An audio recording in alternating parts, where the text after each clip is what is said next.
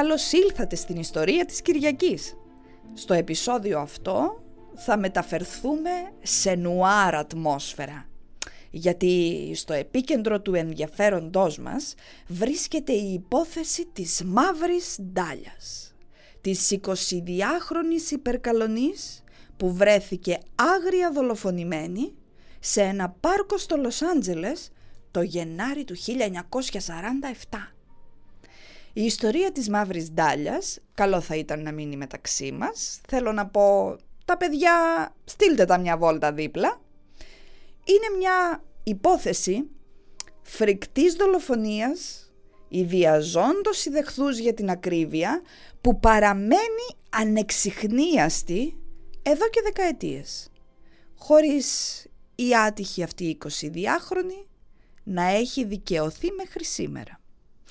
Η ιστορία της Elizabeth Short, της κοπέλας που ήθελε να κάνει καριέρα στο Hollywood, έχει γίνει αρκετές φορές κινηματογραφικό έργο και πολλοί συγγραφείς έχουν επίσης ασχοληθεί, χώρια τα ντοκιμαντέρ και τα αφιερώματα.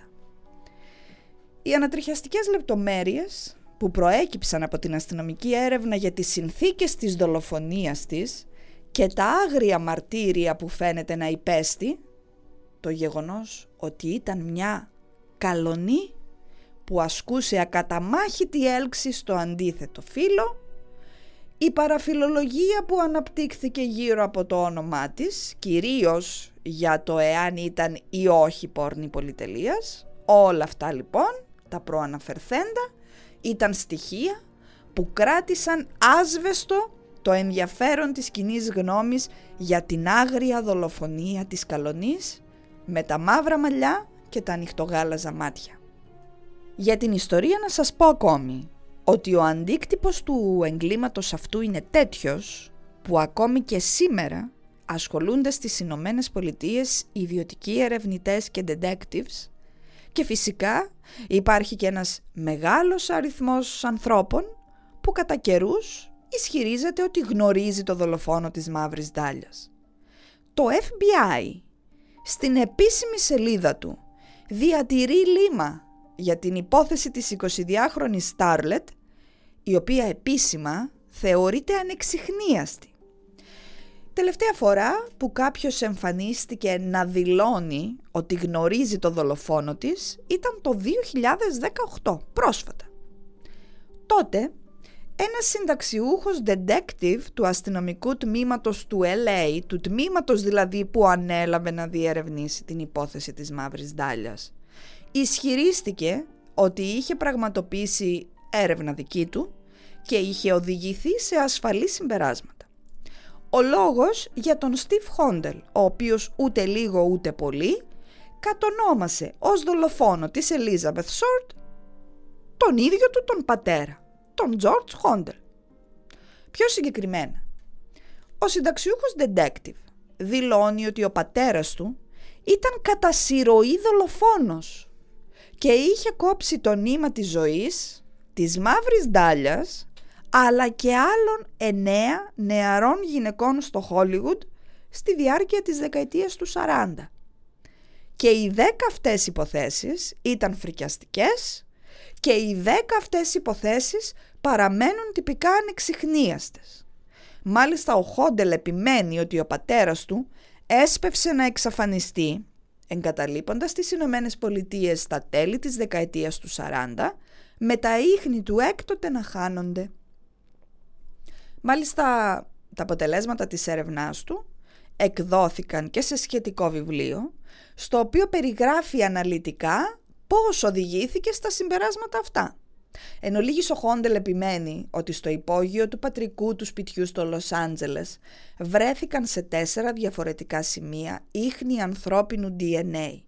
Παρόλα αυτά, επισήμως η υπόθεση παραμένει είπαμε ανοιχτή και ανεξιχνίαστη, εξακολουθώντας να κεντρίζει το ενδιαφέρον της κοινή γνώμης. Δεν είναι άλλωστε τυχαίο το γεγονός ότι κάθε φορά που βλέπει το φως κάποιο νέο βιβλίο, κάποιο νέο ντοκιμαντέρ ή ταινία που να αφορά την υπόθεση της μαύρης ντάλιας ή να την υπενήσετε ή να παραπέμπει σε αυτή, εμφανίζονται αμέσως μετά άνθρωποι που ισχυρίζονται ότι γνωρίζουν το δολοφόνο της 22χρονης Καλονής. Ας ξετυλίξουμε όμως την ιστορία της Elizabeth Short που αποδεικνύει ότι το πιο δυσεπίλητο και πιο σκληρό νεφελώδες νουάρ μόνο η ίδια η ζωή μπορεί να γράψει. Η Ελίζαμπεθ λοιπόν είχε γεννηθεί στις 29 Ιουλίου στη Βοστόνη της Μασαχουσέτης. Ήταν η τρίτη από τις συνολικά πέντε κόρες του Κλέο και της Φίβη Σόρτ και από πολύ νωρίς ήταν ιδιαίτερα εμφανές ότι το κοριτσάκι ήταν πρικισμένο με μια ανεπιτίδευτη πηγαία γοητεία. Τα ιδιαίτερα χαρακτηριστικά της ήταν τα σκούρα καστανά μαλλιά και τα έντονα ανοιχτά γαλάζια μάτια, ψυχρά μεν, πολύ εκφραστικά δε.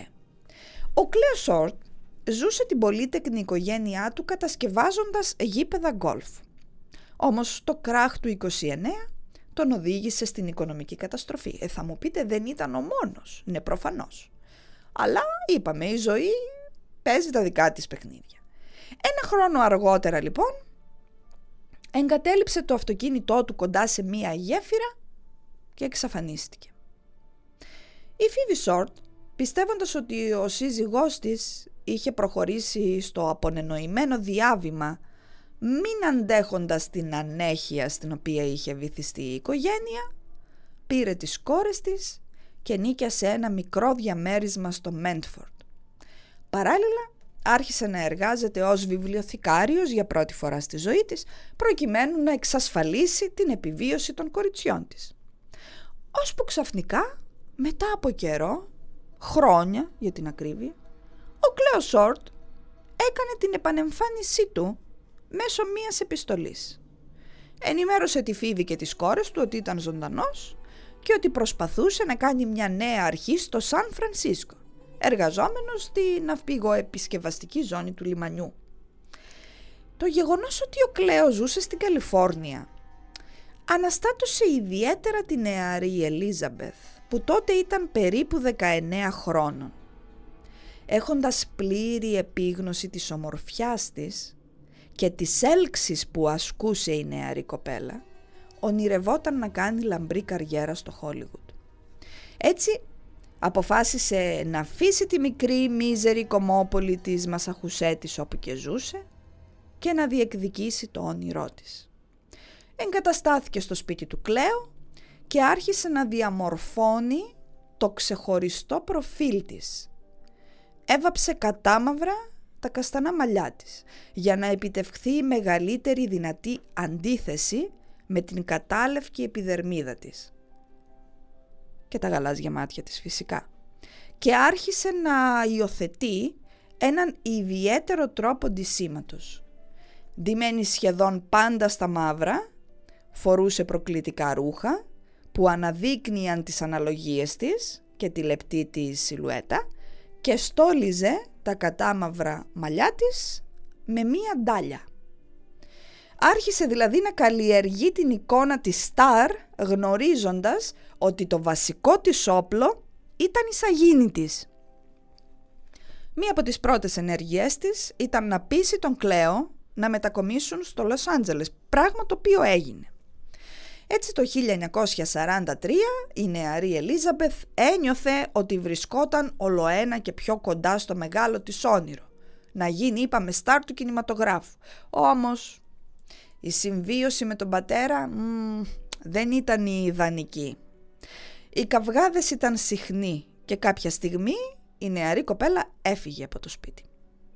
Για την επιβίωσή της εργαζόταν σε δουλειές περιστασιακές, σαν φωτομοντέλο, σερβιτόρα, οικιακή βοηθός, χωρίς όμως ποτέ να ξεχνά την προσήλωσή της στο στόχο της. Την ίδια χρονιά, λόγω μιας ε, θέσης με σχετικά καλά χρήματα που της είχε προσφερθεί σε δημόσια υπηρεσία, βρέθηκε στη Σάντα Μπάρμπαρα. Όμως την προσπάθειά της να αποκτήσει δεσμούς με ανθρώπους του θεάματος, παραγωγούς και ατζέντιδες, ξενυχτούσε συχνά. Έβγαινε τα βράδια δημιουργώντας έναν κύκλο γνωστών που πίστευε ότι θα μπορούσαν να τη βοηθήσουν αργότερα στα σχέδιά της.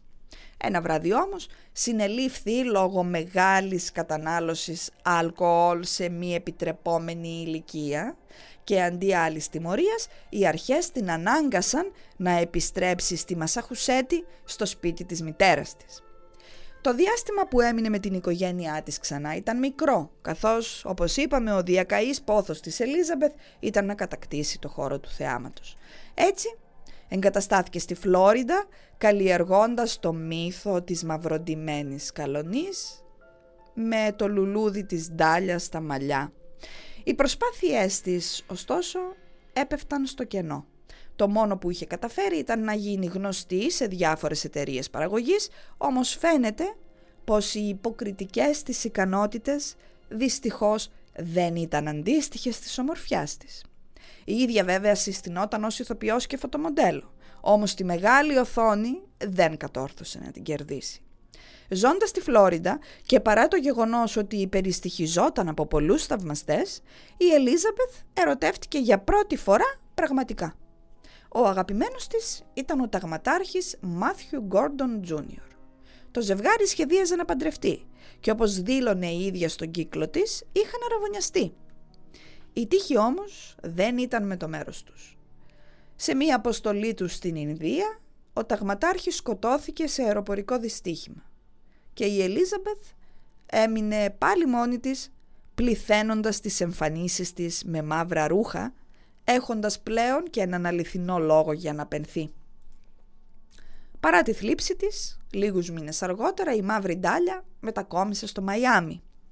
Ξόδευε όλα της τα χρήματα για να φροντίζει την εξωτερική της εμφάνιση και έβγαινε πολύ συχνά με τους θαυμαστές που την πολιορκούσαν συνεχώς, εξασφαλίζοντας με τον τρόπο αυτό το φαγητό της. Οι συχνές, σχεδόν καθημερινές έξοδοι με διάφορους άνδρες που τη διεκδικούσαν ήταν η αφορμή για να θεωρηθεί ότι είχε αρχίσει να εργάζεται ως πόρνη πολυτελείας. Μια εκδοχή που μάλλον δεν ανταποκρινόταν στην πραγματικότητα.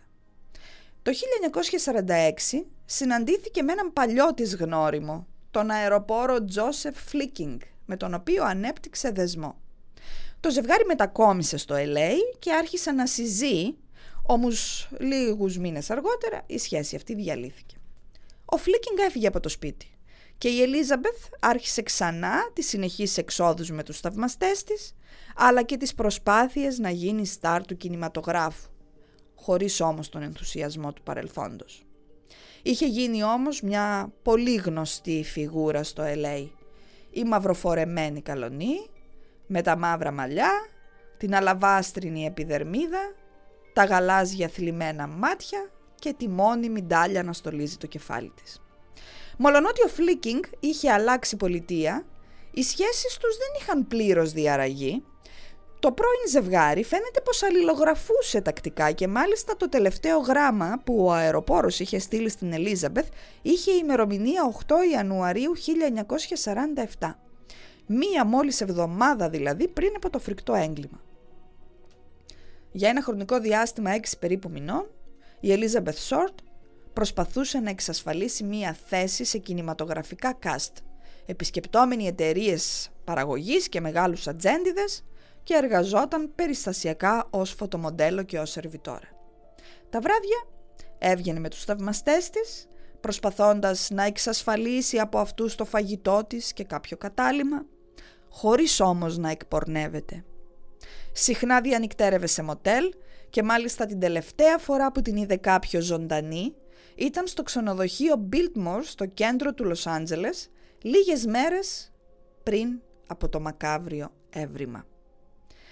Στις 10 το πρωί της 15ης Ιανουαρίου του 1947 μία γυναίκα, η Μπέτι Μπέρσιγκερ, πήγε την κορούλα της στο πάρκο Λάιμερτ και ενώ μητέρα και κόρη έκαναν τη βόλτα τους, η Μπέρσιγκερ είδε στο γρασίδι πεταμένη μια κούκλα βιτρίνας με τα πόδια σε μια συνήθιστη στάση, σε διάσταση κατά κάποιο τρόπο. Το γεγονός της προκάλεσε μεγάλη περιέργεια θεωρώντας πολύ παράξενο το γεγονός ότι κάποιος επέλεξε να πετάξει μια παλιά κούκλα βιτρίνας στη μέση ενός πάρκου και σε μια τόσο άκομψη στάση. Καθώς πλησίαζε όμως, κλονίστηκε. Γιατί αυτό που ήταν πεταμένο στο γρασίδι δεν ήταν μια κούκλα, αλλά μια αληθινή γυναίκα. Για την ακρίβεια, το πτώμα μιας γυμνής γυναίκας, το οποίο μάλιστα ήταν διαμελισμένο, κομμένο στη μέση. Η Μπέρσιγκερ ενημέρωσε τις αρχές για το φρικιαστικό έβριμα και οι έρευνες άρχισαν αμέσως. Οι αστυνομικοί που έκαναν την πρώτη αυτοψία δεν μπορούσαν να πιστέψουν στα μάτια τους. Βρίσκονταν αντιμέτωποι με ένα φρικτό έγκλημα. Το σώμα της νεαρής γυναίκας που ο άγνωστος δράστης είχε πετάξει στο γρασίδι ήταν τεμαχισμένο από τη μέση. Τα πόδια της ήταν ανοιχτά, σε διάσταση και τα χέρια σηκωμένα ψηλά πάνω από το κεφάλι. Τα εντόστια της γυναίκας είχαν αφαιρεθεί ολόκληρα με τρόπο χειρουργικό και είχαν τοποθετηθεί κάτω από τους μυρούς της. Στα σημεία του σώματος, όπως ε, στη βουβονική χώρα, στο εσωτερικό των μυρών, στο στέρνο, είχαν αφαιρεθεί κομμάτια σάρκας σε γεωμετρικό σχήμα, ενώ υπήρχαν παντού βαθιές χαρακές. Στους αστραγάλους και τους καρπούς υπήρχαν εμφανέστατα σημάδια από δεσμά. Δύο όμως ήταν τα στοιχεία που έκαναν ιδιαίτερη εντύπωση στους αστυνομικούς. Ο δολοφόνος είχε πλήρως στραγγίξει το σώμα από το αίμα της άτυχης γυναίκας. Δεν υπήρχε ούτε μία σταγόνα αίματος και το σώμα ήταν πολύ σχολαστικά καθαρισμένο με βενζίνη. Επίσης, είχε ακροτηριάσει το στόμα της με δύο βαθιές χαρακές δεξιά και αριστερά, αφήνοντάς της ένα μόνιμο φρικιαστικό χαμόγελο κλόουν.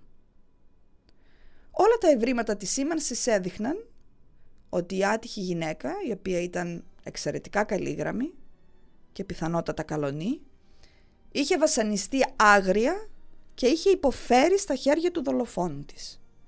Επίσημα η αιτία θανάτου ήταν η ακατάσχετη αιμορραγία.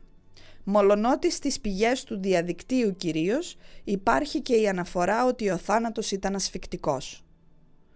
Στη μεν πρώτη περίπτωση, αν ήταν όντως ο θάνατος από την ακατάσχετη αιμορραγία, αντιλαμβάνεστε ότι ήταν ζωντανή και υπέφερε.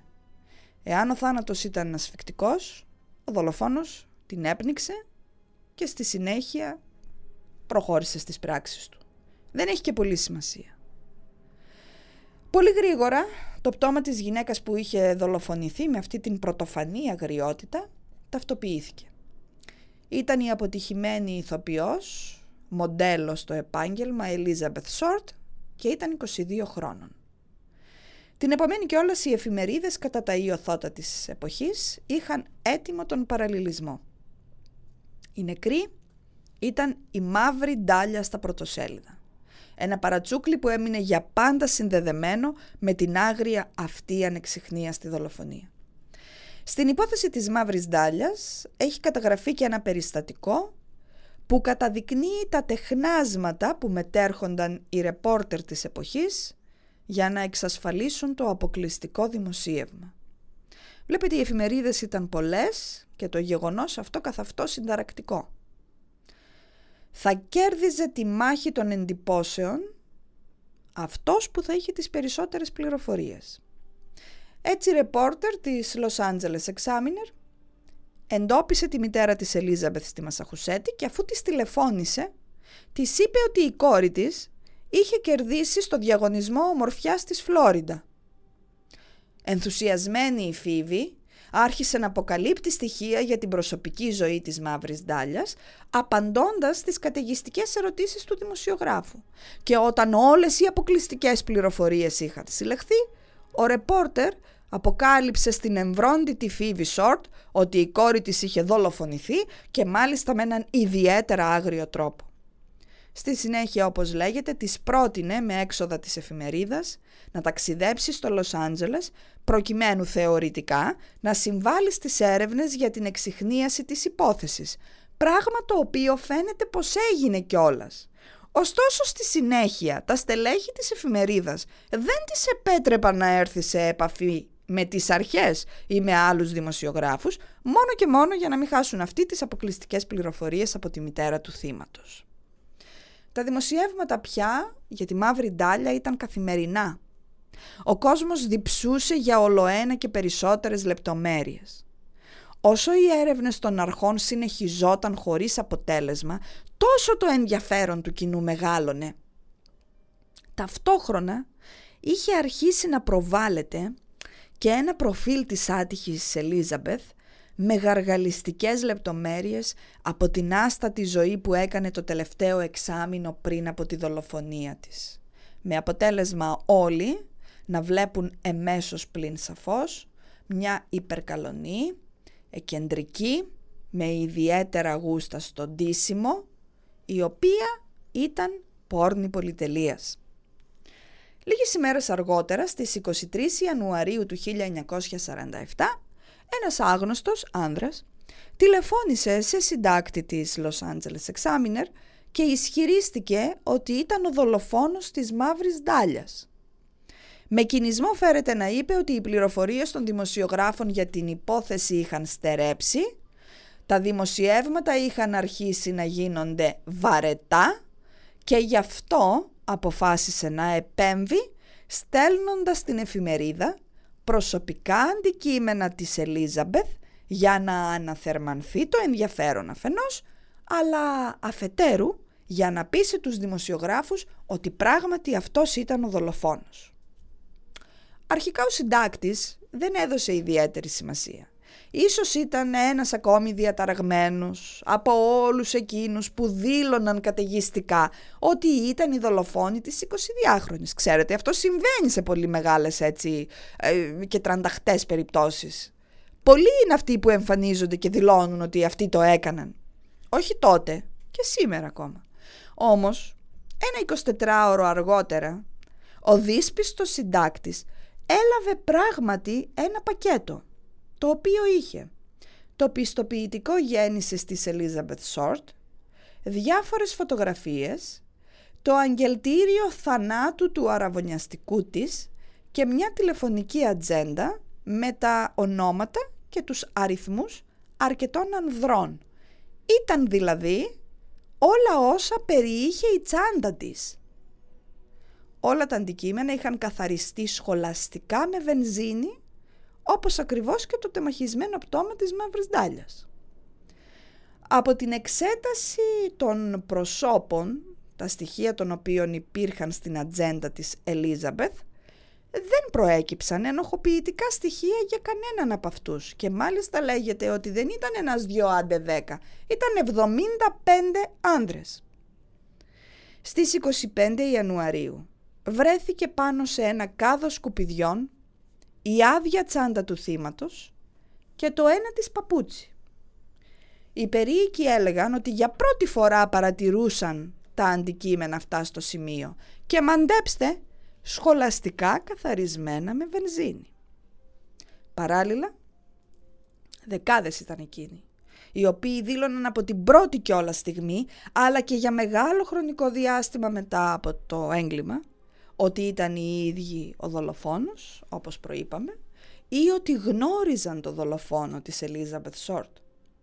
Όπως και να έχει πάντως, τα διαθέσιμα στοιχεία δεν έδαιναν κανέναν από τους υπόπτους με την υπόθεση και πιστέψτε με, οι προσαγωγές και οι ανακρίσεις ήταν πάρα πολλές. Φανταστείτε, επειδή τα εντόστια της είχαν αφαιρεθεί χωρίς να καταστραφούν με τρόπο χειρουργικό. Από ανάκριση πέρασαν όλοι οι φοιτητές μιας ιατρικής σχολής που λειτουργούσε πολύ κοντά στο σημείο που βρέθηκε το πτώμα της μαύρης ντάλιας. Πολύ γρήγορα ο τύπος άρχισε να κατηγορεί την αστυνομία για ανικανότητα, ακόμη και για συγκάλυψη. Και οι διοκτικές αρχές από την πλευρά τους άρχισαν να κατηγορούν τις εφημερίδες ότι η συνεχής κάλυψη και ο καταιγισμός πληροφοριών που έβλεπαν το φως της δημοσιότητας βοηθούσαν στην ουσία τον άγνωστο δράστη να κρύβει καλά τα ίχνη του. Η ιστορία της Μαύρης Ντάλιας δεν έπαψε ποτέ να προσελκύει το ενδιαφέρον του κοινού. Είπαμε και στην αρχή ότι ταινίες, ντοκιμαντέρ και βιβλία είτε διηγούνται την ιστορία της Ελίζαμπεθ είτε εμπνέονται από αυτήν. Το πιο πετυχημένο πάντως βιβλίο που θεωρείται και ένα από τα συγκλονιστικότερα νουάρ είναι το ομώνυμο «Μαύρη ντάλια» του James Elroy. Ο συγγραφέας έχει πλάσει με τόσο αριστοτεχνικό τρόπο τους χαρακτήρες του και έχει ενσωματώσει τόσο ρεαλιστικά κάποια από τα αληθινά στοιχεία της ιστορίας με τη μυθοπλασία η οποία είναι πλουσιότατη σε βαθμό που πολλοί ξεχνούν ότι πρόκειται για μυθιστόρημα. Ο Ελρόι στο έργο του εντάσσει ένα πολύ ενδιαφέρον στοιχείο, το οποίο όμως δεν ανταποκρίνεται στην πραγματικότητα. Είπαμε και νωρίτερα ότι οι δύο χαρακές που είχε καταφέρει στο στόμα της Ελίζαμπεθ ο άγνωστος δράστης παρέπεμπαν στον ήρωα ενός αγνώστου για τους πολλούς έργου του Βίκτορα Ουγγό. Το έργο του 1869 είναι «Ο άνθρωπος που γελά» και είναι στην ουσία μια έντονη κριτική στα πολιτικά ήθη του 18ου αιώνα.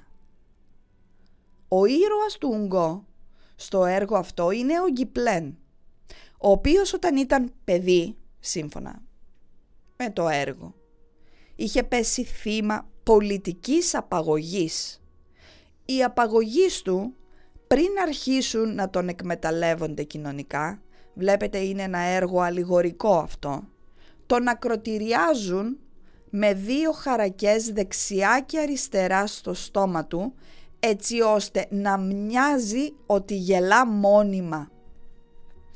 Στη μαύρη ντάλια του, ο Ελρόι βάζει το δολοφόνο της Ελίζαμπεθ να ακολουθεί σαν οδηγό βήμα προς βήμα τις λεπτομέρειες που αναφέρει ο Βίκτορ Ουγγό στο έργο του όταν περιγράφει το βασανισμό του ήρωά του από τους απαγωγείς του και τον ακροτηριασμό του φυσικά. Κάπου εδώ θα πρέπει να σας πω ότι ο James Elroy έχασε τη μητέρα του τη δεκαετία του 40 και εκείνη, όπως και η Ελίζαμπεθ, είχε δολοφονηθεί. Είχε στραγγαλιστεί και είχε πεταχτεί στην άκρη του δρόμου. Και η δική της δολοφονία είχε μείνει ανεξιχνίαστη. Και εκείνη ήταν καλονή. Έτσι ο συγγραφέας αντιμετωπίζει την ιστορία της Ελίζαμπεθ με ένα τρόπο προσωπικό. Και αυτό το καταλαβαίνει κανείς διαβάζοντας το μυθιστόρημα. Θέλοντας προφανώς να ξορκίσει τα βιώματα της δικής του παιδικής ηλικίας. Μάλλον τα τραύματα θα λέγαμε καλύτερα. Αυτό το αριστουργηματικό νουάρ του Ελρόι αποτέλεσε και τη βάση του σεναρίου της πιο γνωστής ταινίας για την υπόθεση της Ελίζαμπεθ, τη Μαύρη Ντάλια. Μία ταινία του 2006 σε σκηνοθεσία Brian De Palma και με πρωταγωνιστές τον Τζος Χάρτνετ, τη Σκάρλετ Johansson, τη Χίλαρη Σουόγκ και τον Άρον Έκχαρτ.